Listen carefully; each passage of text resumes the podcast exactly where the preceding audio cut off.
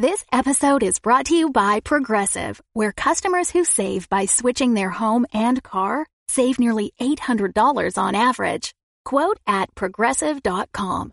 Progressive Casualty Insurance Company and Affiliates. National average 12 month savings of $793 by new customers surveyed who saved with Progressive between June 2021 and May 2022. Potential savings will vary.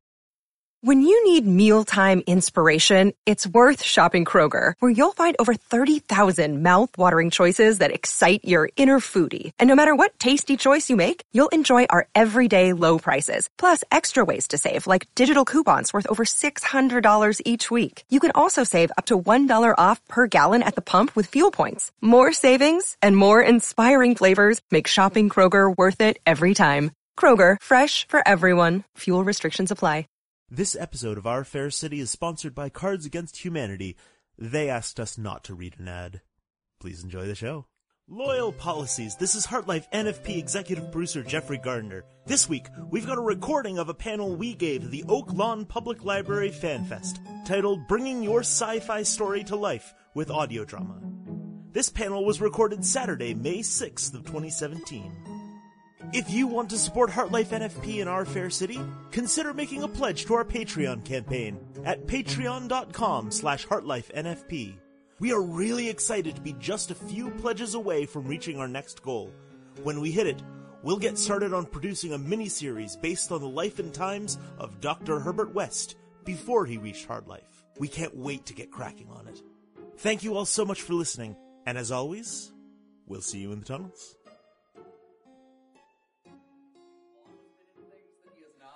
Uh, so maybe. Would he like your resume for him much more than his own? Uh, it would be much more dense, Ah. that's for sure.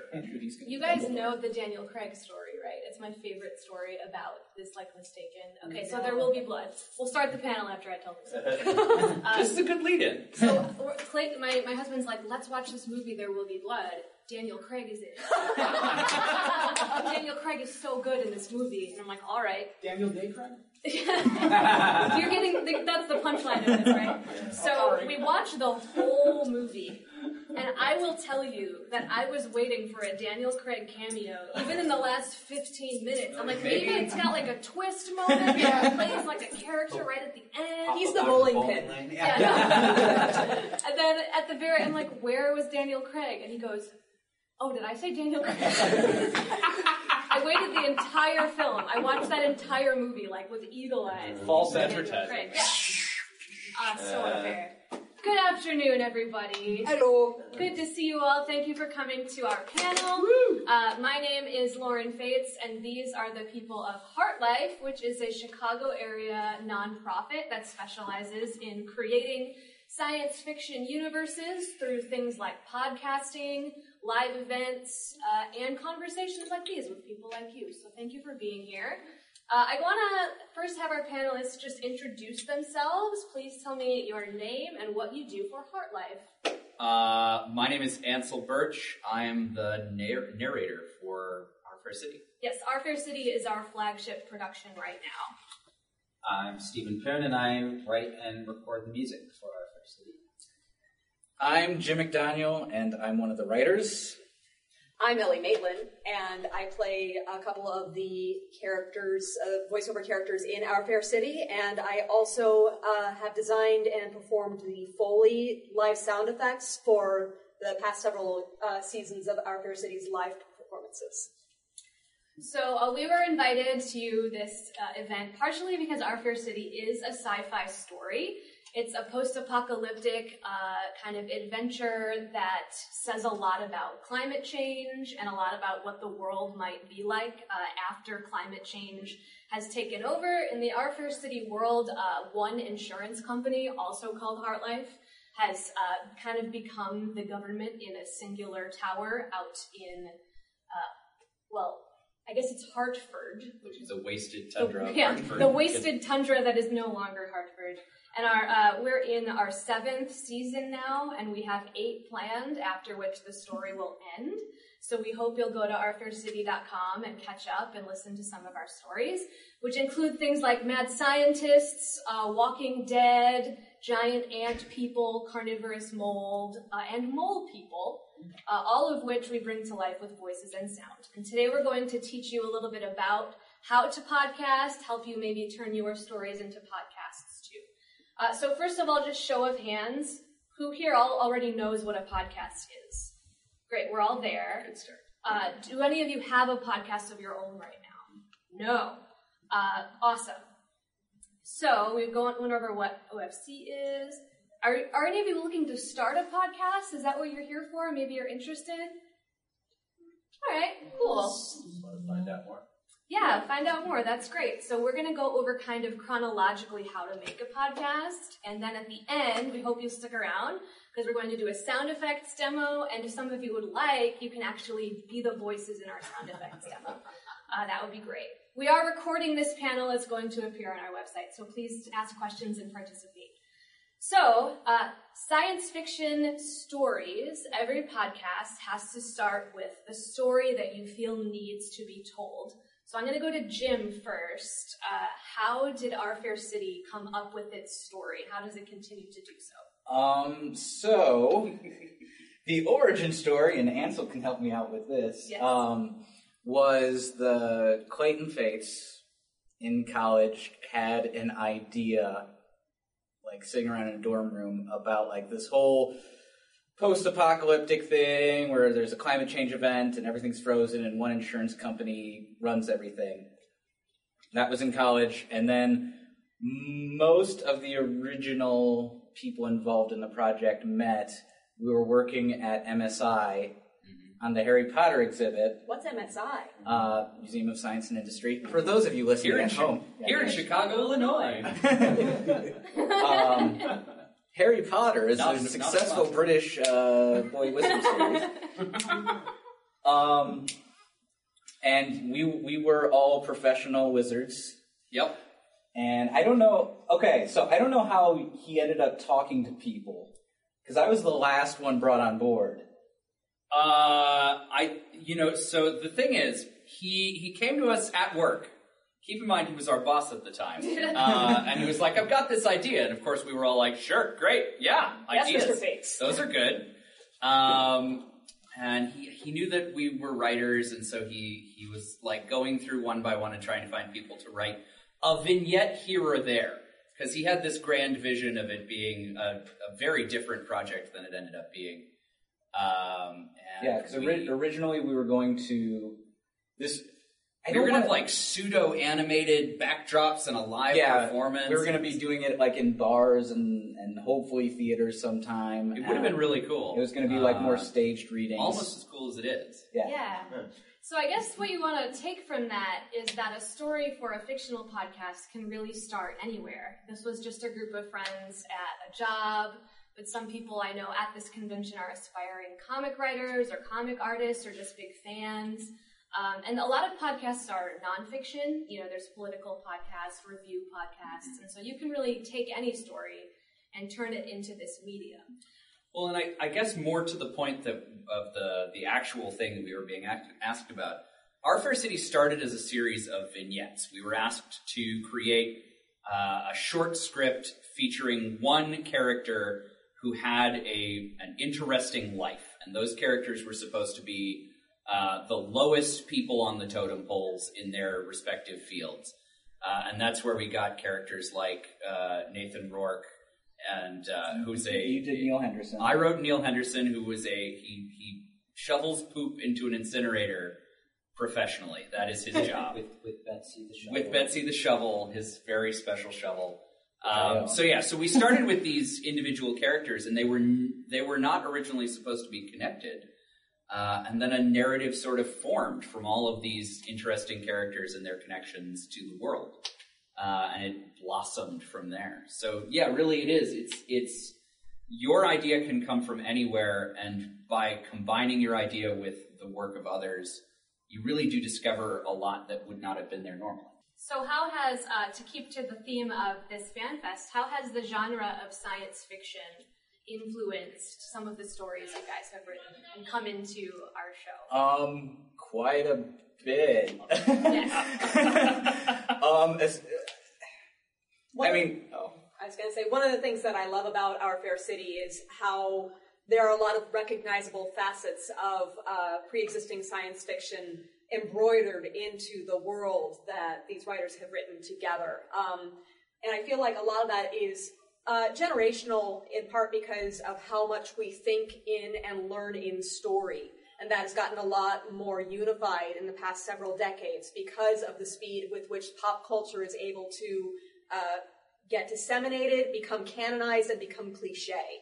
And so there are aspects of our fair city that uh, celebrate and also lampshade things like time travel in Doctor Who, or uh, the um, the hybridization of these mole people that are the, the slave class Mm-hmm. in in the world of HartLife, but in a cheery way. but in a cheery way. Well- They're actually the heart of the of the of the uh, entire world, I think. And, and as Oh, a yeah. medium, audio drama is a great way to be able to produce these science fictional worlds without having a Hollywood budget. Yes. Where if you want to have a giant people mover going through train tracks with a bunch of scientists having their own convention on a train car, we can create that without having to be like, all right, who wants to build a train? Or who wants to make a CG background for this scene? And when I was when I was in high school, my friends and I did our own like series of Star Trek and Doctor Who dramas because we could. We could just do it in a friend's bedroom with a little USB microphone. Mm-hmm. And so when I found out that these guys were creating something, audio is so powerful. You can hear a single sound. You can hear a lightsaber ignite, or literally two notes of music, and that will instantly make you think of a story or a show and, and transport you to that world. And to me, that's what's so powerful with audio drama is that you can hear the first two notes of the theme, where you can just hear a character laughing, and you can instantly picture in your mind what's happening in the scene. I think one of the really uh, great things about podcasting as a medium is that it has lowered the bar for entry so that anyone can create content and get it out into the world. And if you create good content, people will listen to it. it it's uh, a reciprocating uh, machine that sort of uh, creates this beautiful uh, meritocracy. Uh, but there are so many, uh, so many podcasts out there, and it's so easy to create your own and become a part of that community. And I think it's telling that science fiction stories are such a big part of the podcasting medium. If you look at a lot of the, the best podcasts out there, or the highest rated podcasts out there, the ones that are about stories are, you know, we've got Our Fair City, there's Wolf 359, which takes place on a space station orbiting a star. There's, uh, um, gosh, a number of other really, really good podcasts out there that take place in the science fiction and uh, and and fantasy uh, genres. And I was really influenced by the Big Finish Doctor Who audio. Oh yeah, that's a good that point. was to me. That's what all of all of my friends we listen to those and we're like, we can do this.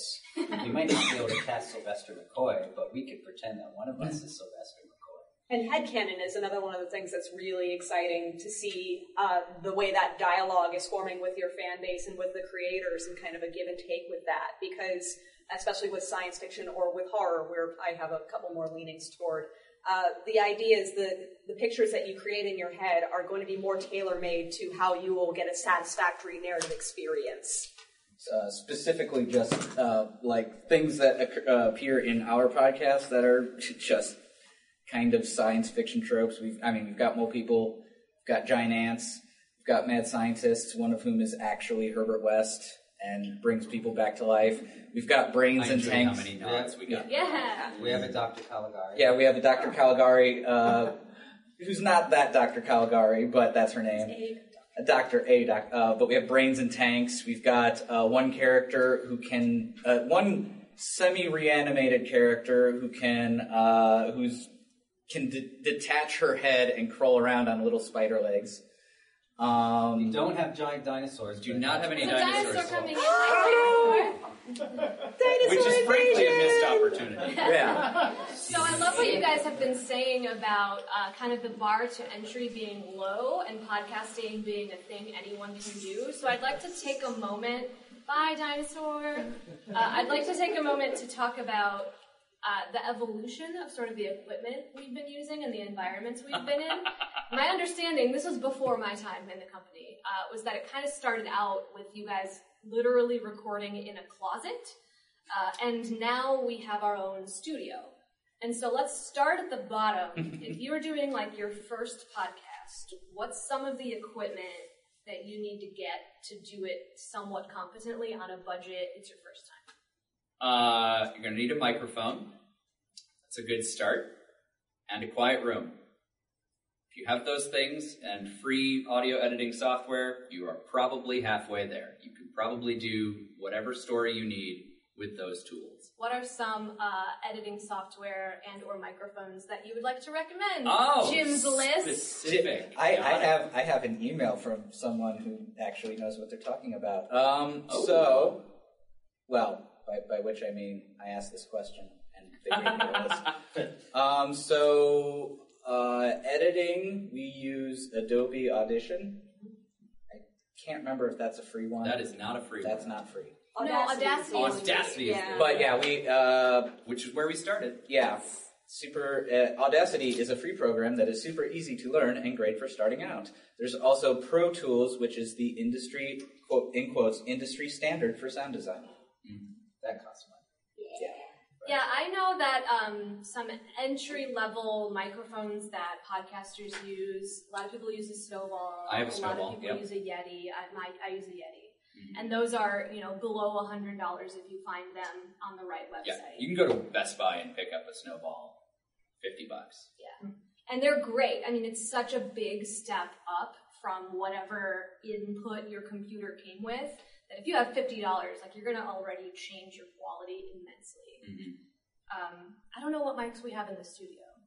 I do know we made our soundproofing in the studio out of just, you know, blankets that we hammered grommets into. And so I really encourage you, if you can't afford the professional grade stuff, use what you have around you. Blankets and uh, egg crates, like egg, egg crate mattress padding, uh, is something I see re, uh, repurposed a lot Yeah. for in-home studios. There, Um, there's a picture that was posted. So we, we we've been having people, other podcasters we know, guest star, and there's there's a picture one of them took um, the uh, the ladies in New York who do the Spirits podcast. Um, one of them like with like in front of a laptop on a chair with like a blanket. They basically created a pillow fort Oh, to, yeah? to record for us. Yes. And we got our first question over here. Um, my stepfather used uh, the foam foam mats, uh, Yeah. foam mats, and also the uh, the trays for the pops and stuff. He just drilled into those, and it actually was 100 percent cheap and like really perfect. And after that, he he started wanting it to be absolute quiet. He do rugs, just throw rugs on the Yeah. floor. Yeah. Yeah, rugs on the floor, uh, um, curtains on the walls.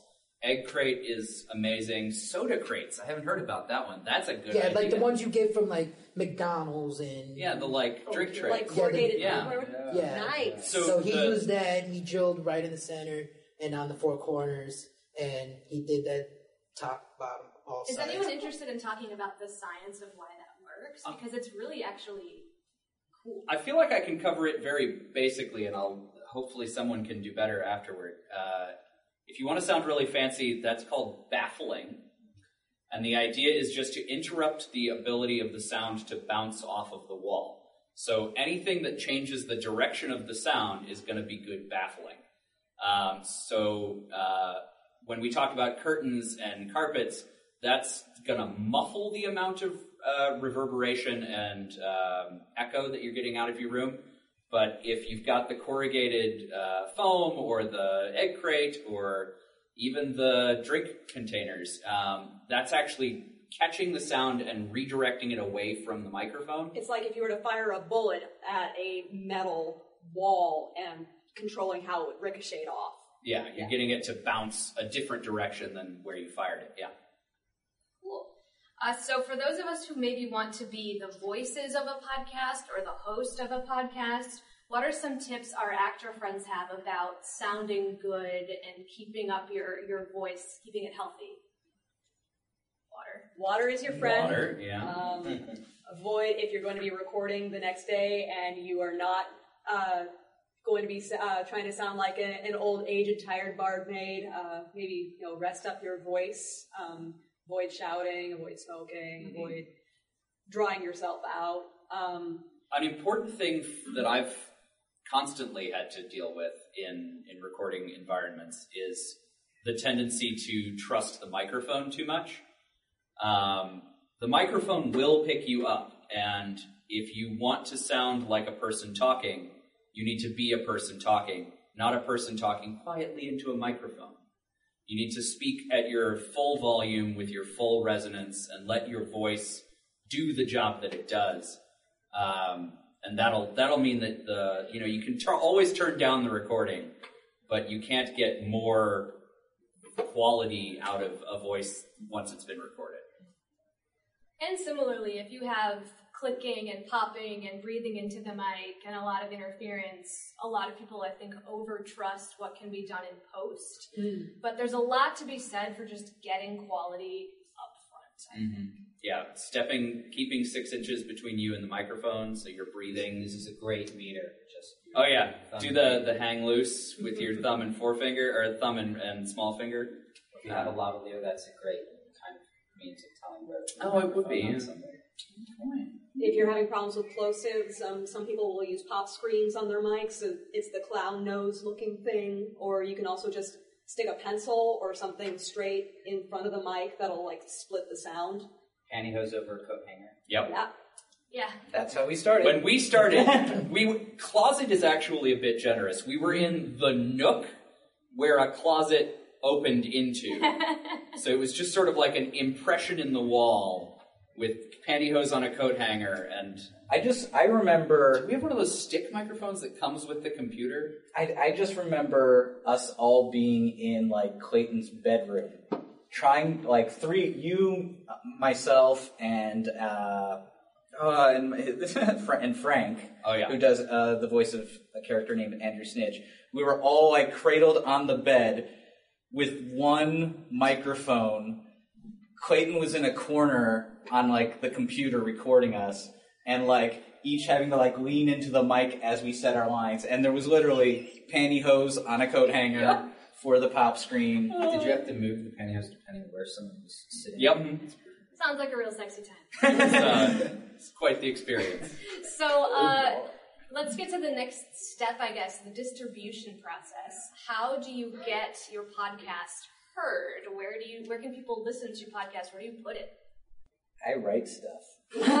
Uh, I, I do produce another podcast as well as working on this one, and I will say that that is sometimes the hardest part is getting it out there. Um, but one good way to get yourself on the internet is to find a good podcast hosting service like Blubrry or Libsyn, or I think we're on Libsyn. We're on still. Libsyn. Yeah. Uh, they do you a couple services right up front that make them really worth the money. And the big thing is that when you put your podcast up, they automatically send it to iTunes and all the other major podcast distributors. Uh, that way you don't have to do any extra work. Um, I did my uh, side project on Squarespace, uh, which will host your files just fine, but you have to do all the legwork to get yourself onto the iTunes list. You have to subscribe your RSS feed and get all of that work done. There are uh, uh, there are how-to lists on the internet that will help you with all of those things. Uh, but if you're going to host it on a on a separate website that is not specialized for podcasting, be prepared that you have to register your podcast with iTunes and Stitcher and Google Play and all of those services independently. Uh, whereas paying for Libsyn or Blubrry up front gets it right out there. Um, so it's it's not hard, but there there are best ways to do it, and I'd say that's looking back on it, that's what I would have done. And the, the big benefit is that helps make your content more findable. Mm-hmm. Because word of mouth can be very powerful if you have the, the right influencers who are finding your content and recommending it to other people. But some people say they just want to watch Netflix, they go on and see what's recommended to them and what's in front of their face. They're not necessarily looking for anything in particular. They just want to be like, what catches my attention? Mhm. And all of the and going through all of those uh, those routes will let those people be like, oh, what what looks interesting today, and you can find an audience. Yeah. Yeah, I guess, you know, there's a lot of free places. SoundCloud, you could put stuff on YouTube, you can put stuff on your own website, but if you have a little bit of money, someone will do the work. Well, and it depends on how much content you're going to put up as well. A lot of the free sites will, will cap you at a certain amount of data. Um, so if it's a small project, absolutely SoundCloud that because there's no reason not to. Mm. Um, but yeah, Yeah, we're not qualified for that sort of It's a nice problem to have. it is, it's great. How, how many uh, listeners would you say, or downloads do you say we have?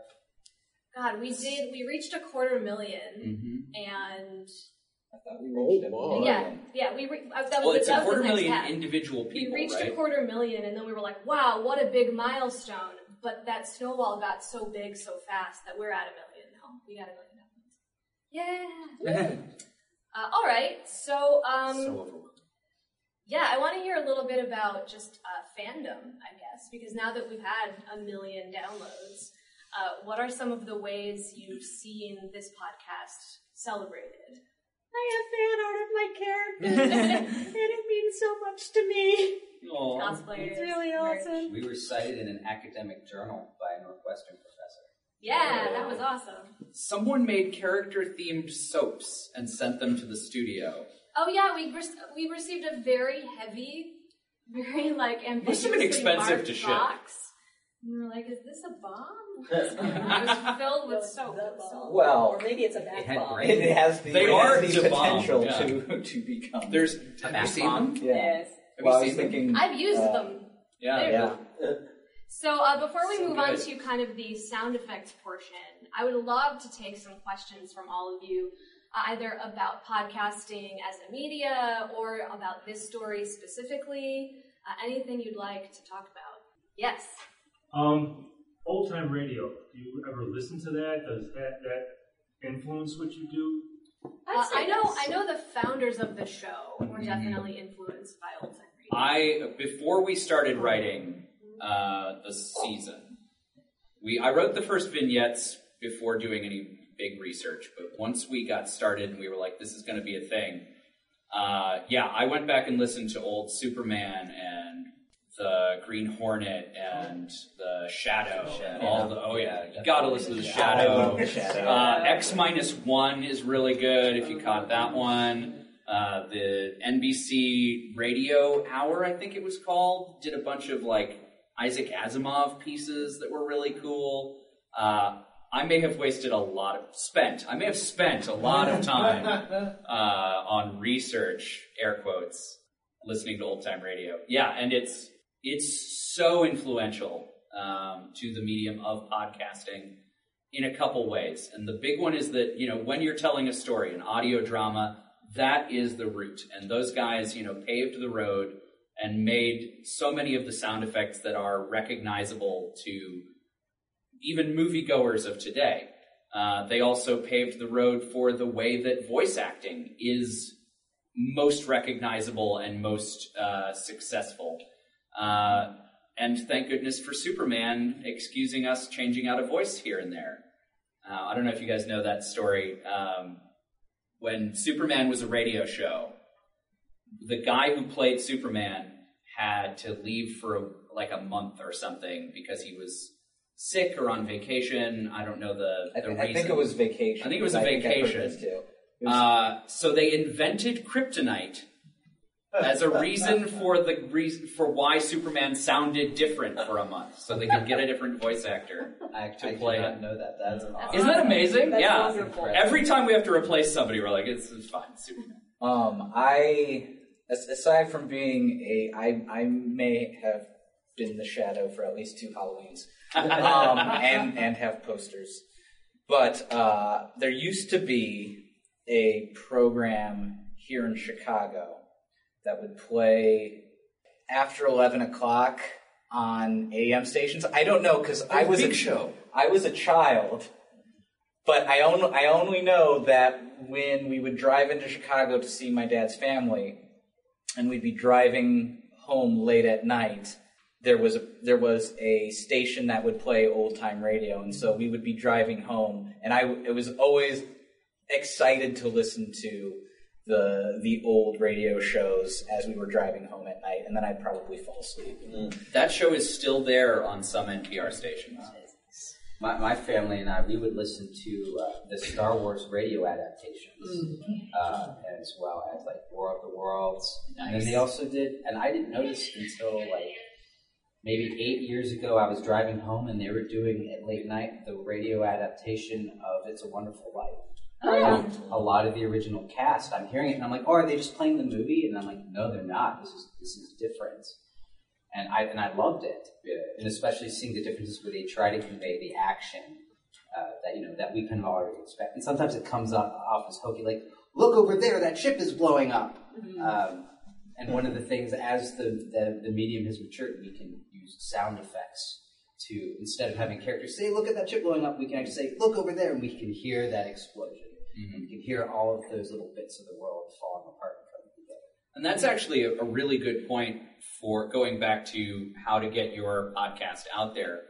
Um, if your if your podcast time frame, your production time frame, allows you to stick in sound effects after the fact, and you can do one of those highly produced uh, soundscaped shows where you can stick in all of those extra cues, then that's amazing. Uh, I work on another project where we don't have that luxury, and we're still doing. Look at that thing over there exploding, and then somebody makes an explosion noise back in the, and now you know what it was. Uh, so that's uh, that's still very much a thing. Oh yeah, it's still Did very you have much. a comment? I saw. it. No, I, uh, not so much, but uh, you know, I think recently Stacy Keach has actually hosted like Twilight Zone radio. Oh, nice. Cool. They have, uh, adapted, you know, a lot of the original stories and Yeah. stuff from Twilight Zone. They're pretty, they're pretty well done. They used to play them a lot on. I'd be driving home at late at night, like eleven or so. I can't remember what station ran them, but uh, yeah. But I know you can get them now on, you know, on the internet. You can find them. If I remember correctly, I think Serling also wrote some scripts for Lights Out back in the day. Yeah. Yeah. Oh yeah, yeah. Um, the the other thing, kind of going with the, the big finish Doctor Who's, is that the BBC never stopped doing audio drama, and there is theirs is kind of this now sort of the standard, just because they've been doing it so long. So if you like submit any written material, it's only recently that there's now a United uh, U.S. Uh, audio drama format. Before, everyone required you to use BBC. So like how you would format the scripts, like like you know screenplays have a specific format. Everyone used the BBC format.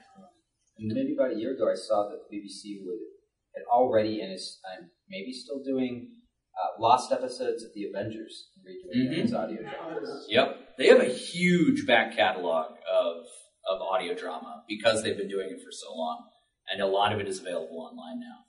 Uh, and that includes like old, um, oh, uh, Hitchhiker's Guide. Yeah, yeah. So something that this conversation is inspiring in me, and this is kind of a curveball. We've never talked about this before. Oh, Uh, but old school radio versus new school radio, a new challenge that we are uh, thankfully finally facing is representation in a lot of our media, more representation in different cu- uh, cultures, different genders, different sexual orientations. And who knows about uh, Welcome to Night Vale? Oh yeah. Yeah, so Welcome to Night Vale is this story I always love to tell about modern representation because if you hear a voice, you can't always necessarily tell what that person looks like, skin color, religion, you know, you don't hear those things, but it's still important that people are represented in media. And one of the main characters of Welcome to Night Vale is uh, a homosexual of Latin descent. Carlos. Carlos. Dear Yes. Carlos. And With Carlos, the original actor who played Carlos, was not those things. And the fans sort of said, I'm sure you could find an actor who's looking for a job that is gay and is non-white. Can you maybe go do that? And they, they went and they made the effort to replace that actor to make sure that those cultures were really being represented by real actors as opposed to just being told they were being represented. And I, I just want to hear some commentary on that and how we have tried to bring representation into our city and diversity. I mean, I think uh, particularly the the audio drama community that's sort of risen up I uh, in in the wake of Night Vale, let's be fair, um, ha, ha, is very uh, savvy savvy to to sort of the ideas of representation and Progressive. yeah, and inclusivity. Um, so as like more and more audio dramas are being produced now, like you, you we're seeing more and more uh, in- inclusiveness, um, not just in sort of the character uh, creation or the the characters themselves, but also in like who's making the podcasts. Um, I'm thinking of there's uh, the Bright Sessions uh, has characters of all sex, sexual orientations and and races and uh, Starship Iris as well. Um, but I, I think be, you know because the fandom has kind of uh, latched onto that that idea and has been very like supportive and enthusiastic about that.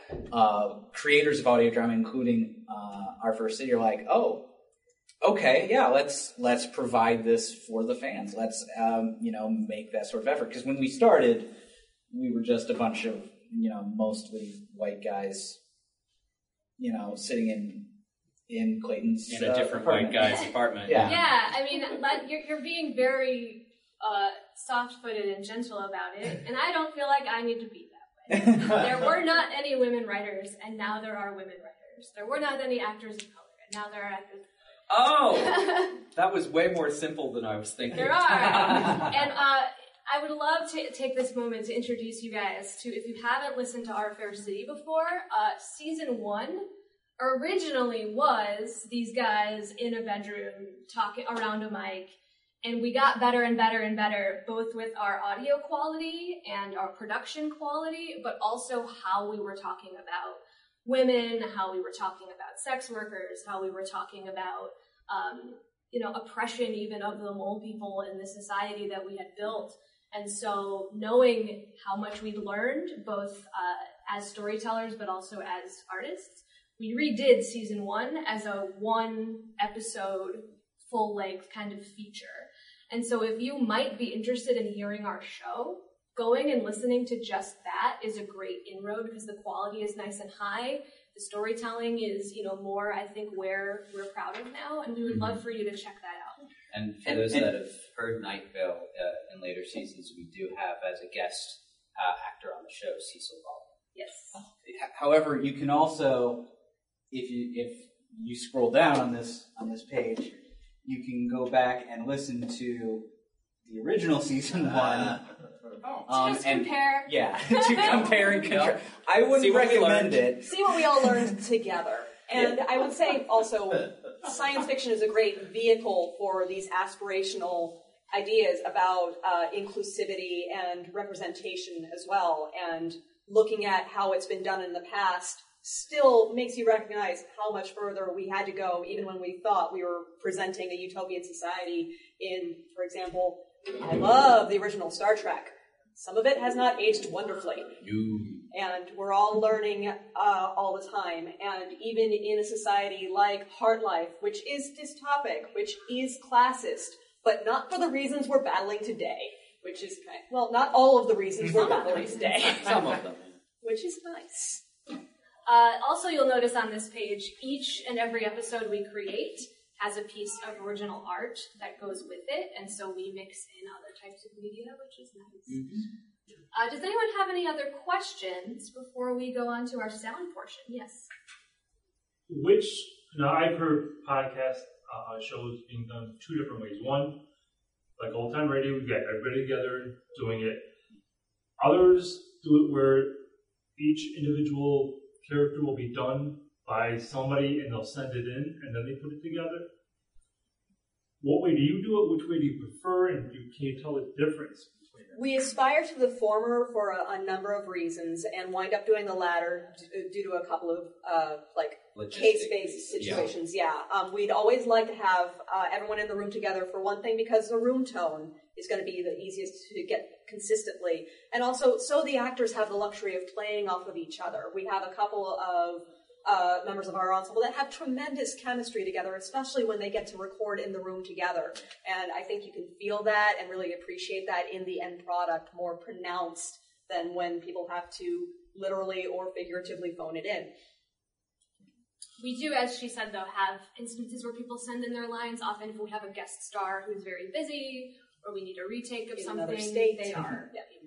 Or they're the narrator. Aw. or or they we keep writing two characters in the same room together. However, they're married and have children, so one of them has to go and tend to the children while the other one records, and then they switch. Or for the sake of sanity, if you're playing dialogue off of uh, two characters that are voiced by the same actor, you're going to give them multiple takes. Give them some chances. Oh, oh, what's coming up? Oh, Oh, no. Live episodes on stage where we'll record the entire performance where all the actors are together, all the sound effects are live, and all the music is live. So by the end of the show, we have an episode. Ellie wrote one of those. Did I? She I Uh, Ellie, would you like to start setting up? Everybody to to move. scoot a little bit because we're going to talk a little bit about the sound design that goes into uh, foleying a piece of audio drama. And I speak to it mostly from producing as a live Foley practitioner. That's what makes me the most excited about this medium. Um, let's see, and a couple of concepts that we've discussed already a little bit. Ansel brought up that we have kind of gotten our heads trained into what sounds right narratively by movies and cartoons from the past century. So it's kind of the idea, like the difference between a grape flavored candy and an actual grape. We know what it's supposed to sound, what it's supposed to taste like, but for the sake of what we all communicate and agree is grape candy, it's a different thing, but it makes you think of the actual fruit. And there are a lot of sounds that are the same way. If you remember Hanna Barbera, is are the ones that taught us what tiptoeing sounds like. Ideally, tiptoeing shouldn't sound like anything if you're doing it right. But if if it's a xylophone kind of that also for some reason tells us someone's tiptoeing. So those are things to keep in mind uh, when you're designing your story. Another thing to think about is context as casting. When it comes to live performance, I always get more excited by having practical effects that are recognizable and repurs- repurposed into a new context because the audience gets a heightened sense of play by seeing something familiar in an unfamiliar context. It's something that they can carry on through their life together and I think activates the same part of your brain that gets excited by wordplay. It's broadening your horizon of what things can be. So real, real quick, I'm going to talk so that you can actually set up. No, You no, I'm, I'm going, but you Um, can go. Yeah. Um, so if you're creating sound, of no, keep setting up. No, I'm ready. Okay, never mind that. Um, but if you're doing, if you're doing, uh, you know, what what we do for like the podcast is a lot of like recorded sound. We have a sound engineer. Like he'll go out and go to a junkyard with a sledgehammer and hit windows and do things like that. Record his child and make it an ant person. Um, things like that, and then you log it in uh, afterwards. And there are websites that like will provide you like mostly free. Uh, Oh, yeah. like sound effects. Yeah. If if you need them. There are free sound libraries all over the You internet. can even pull those off of YouTube if you're getting that like ambitious.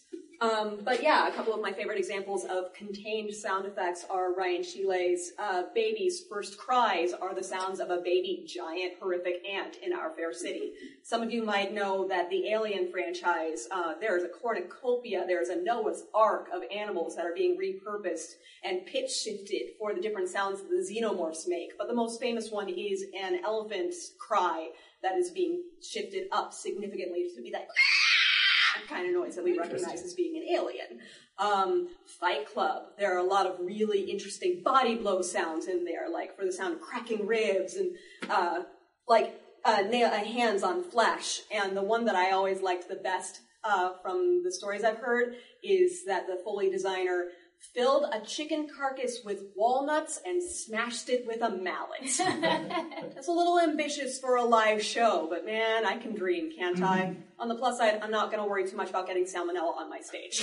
No. Uh, do we want to take audience people, or do you want us to read the Uh, I got a couple of more things I'd like to show first, but we can go either way. I'm just preparing. Of course. Um, and when it comes to things that sound like themselves, some of you might recognize a Foley door, which is a door about quarter to third inch scale, uh, third scale of an actual door that can be really, really fancy or really, really simple. The important thing is having a knob that you can open and shut for the sound of wood shifting in its brace.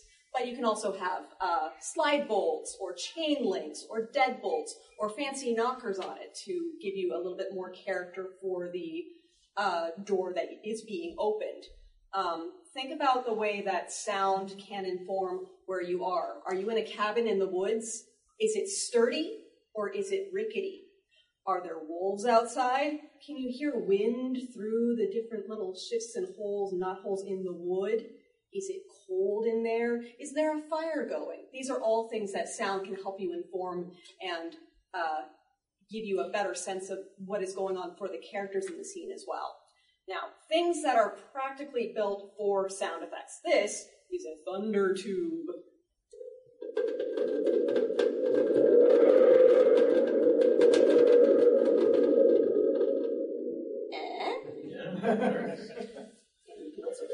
Sway. Uh,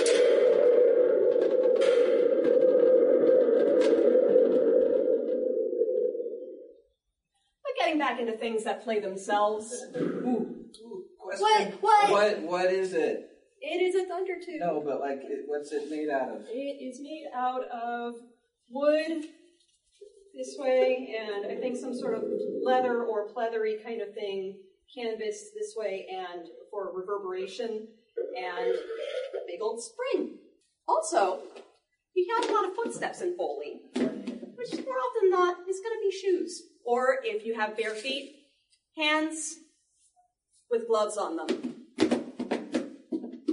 Or and having a basis for where the feet are traveling on is also important. You can have wood, this is the walking board we'll be using in a second. You can have tile if they're outside on a sidewalk or something. You can have carpeting if you need to be a little bit muffled. You can also use gravel pits. Foley artists that work for films usually have different little boxes that have different kinds of like detritus in them, crunching leaves or if you're walking through a scene in the winter, or these different types of textures. If you're on stage, though, if you want to keep your hands free, or if you just don't have time to deal with a pair of boots and kitty litter, hypothetically, Hypothetical. yes, you can.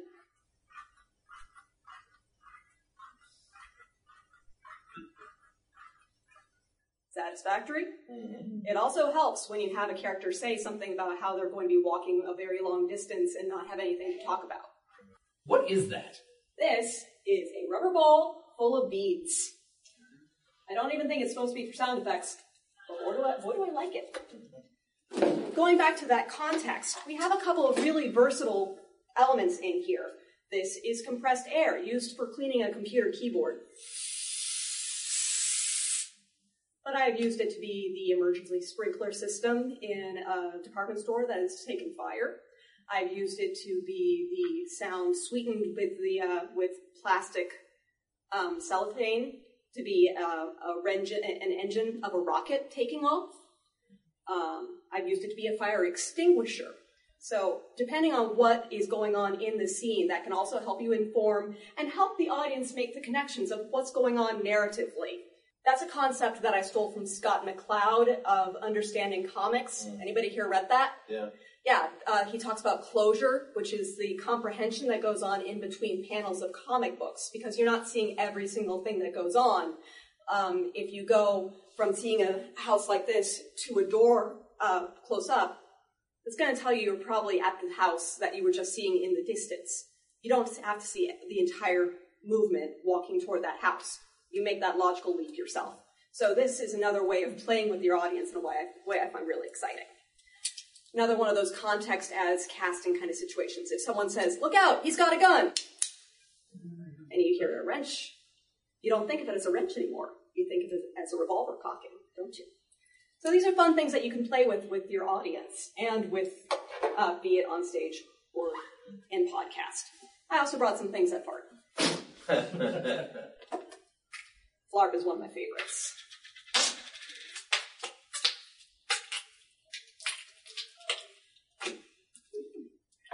And now I'm also in the process of getting set up.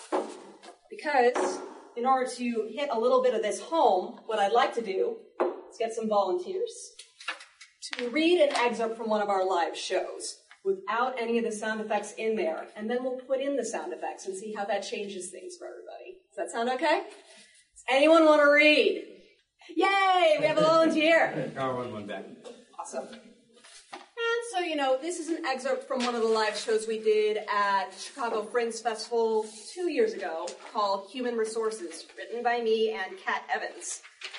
So, what I'm going to ask you folks to do is we're going to read your lines, but the italicized golden things, those are sound effects. So we're just going to pretend they're not even there. Uh, let's see. Ansel, will you read the voice of the test? Absolutely. And our lovely assistant from the audience, will you read Kim? Okay. Okay. Uh, and Jim, will you be will you be frenzied policy? Yes. Okay. Ready? Situation 2. Identify threats and corporation approved protocol. That's cavernous moles. We need to evacuate and secure the perimeter. Who's that policy? Who's that policy coming towards us? Quick, take this baby!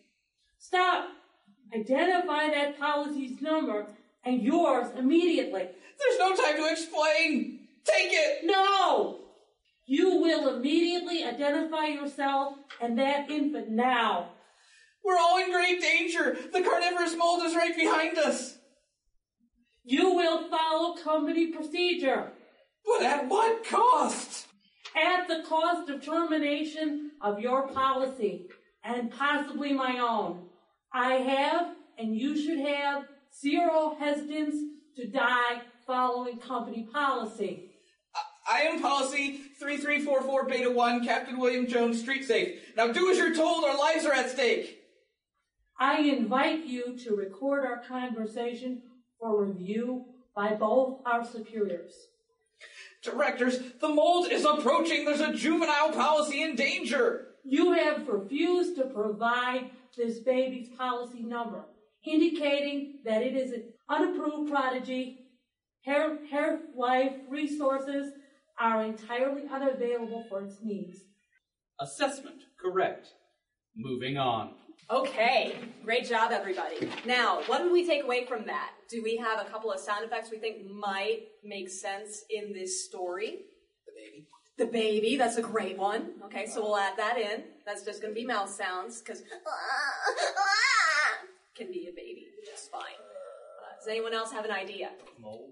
Mold, that's good. Carnivorous mold. That's a very exciting one. And when you're thinking about what makes sense for the sounds of carnivorous mold in this particular experience, uh, what I'm thinking could be good is like some spores that kind of devour the skin as soon as they touch it. But for the sake of someone getting devoured right away uh, to earn the frenzy of this particular policy, I'm thinking of it in my head more like one of those blanket monster Muppets from the old timey Muppet Show. They can like kind of envelop things at the same uh, all at once. So for this, we'll make it kind of sladdle along towards you as fast as it possibly can, blob style. But I think I'm also going to sweeten it by adding some of that spore quality that I was talking about just now. And a way that we can do that is a combination of soda and Alka-Seltzer, which will give you a recurring little bubbling kind of sound. So we'll have that going during the next time we're running through this. Does anyone have any other ideas for things that are going to happen in this scene? Running. Running! Very good! There's a fren- frenzied policy with a baby, so he's going to run toward us. Good, good, good, good. So, and as I was saying, we got to give that policy something to be frenzied about. So I'm going to take a volunteer to be a not so lucky red shirted policy off in the distance, getting devoured at just the right time. Stephen, Sure. will you be someone that screams for me? Yeah, I can. Okay.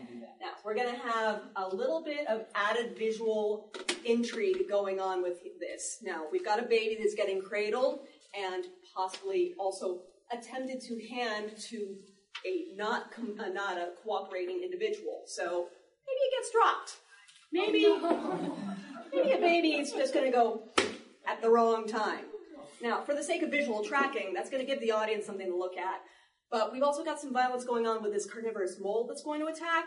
That's where I'm going to take some celery, which is great for broken bones and other kinds of really violent things that go on in Foley work. But the reason why I'm going to differentiate between these two is you've already identified this as the baby. You know, we don't want you thinking the baby also gets eaten. So just a little bit of practical differentiation going on right there. Okay. Oh, you know what? This is a test. This is the voice of a test going on. So why don't we uh, maybe add a bell going on once the, the assessment has been determined correct. So we'll have us move on to the end of this sequence. Okay? So I'm going to open our Alka-Seltzer.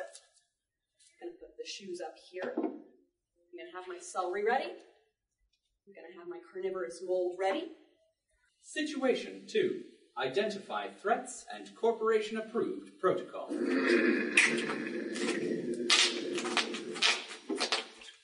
That's carnivorous mold. We need to evacuate and secure the perimeter. Who is that policy coming towards us? Quick! Take this baby! Stop! Identify that policy's number and yours immediately. There's no time to explain! Take it! No!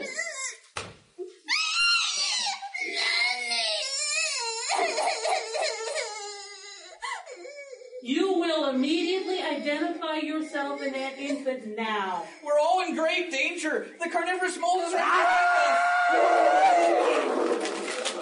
You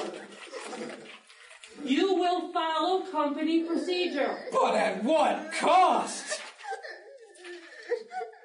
At the cost of termination of your policy and possibly my own, I have, and you should have, zero hesitation to die following company policy. Fine. I am policy 3344 Beta 1, Captain William Jones, street, street safe. Now do as you're told, our lives are at stake. I invite you to record our conversation for review by both our superiors. Directors, the mold is approaching. There's a juvenile policy in danger. You have refused to provide this baby's policy number, indicating that it is an unproven pro- progeny.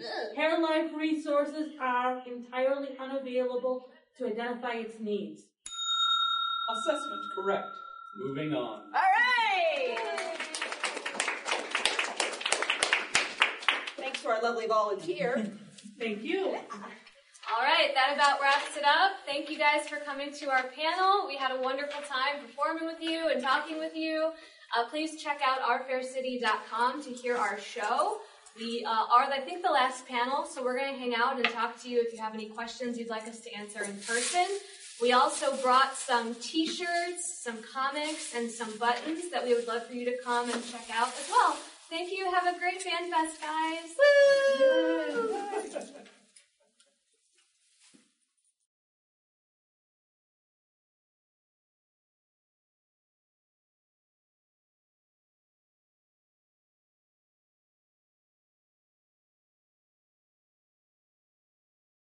The Fable and Folly Network, where fiction producers flourish.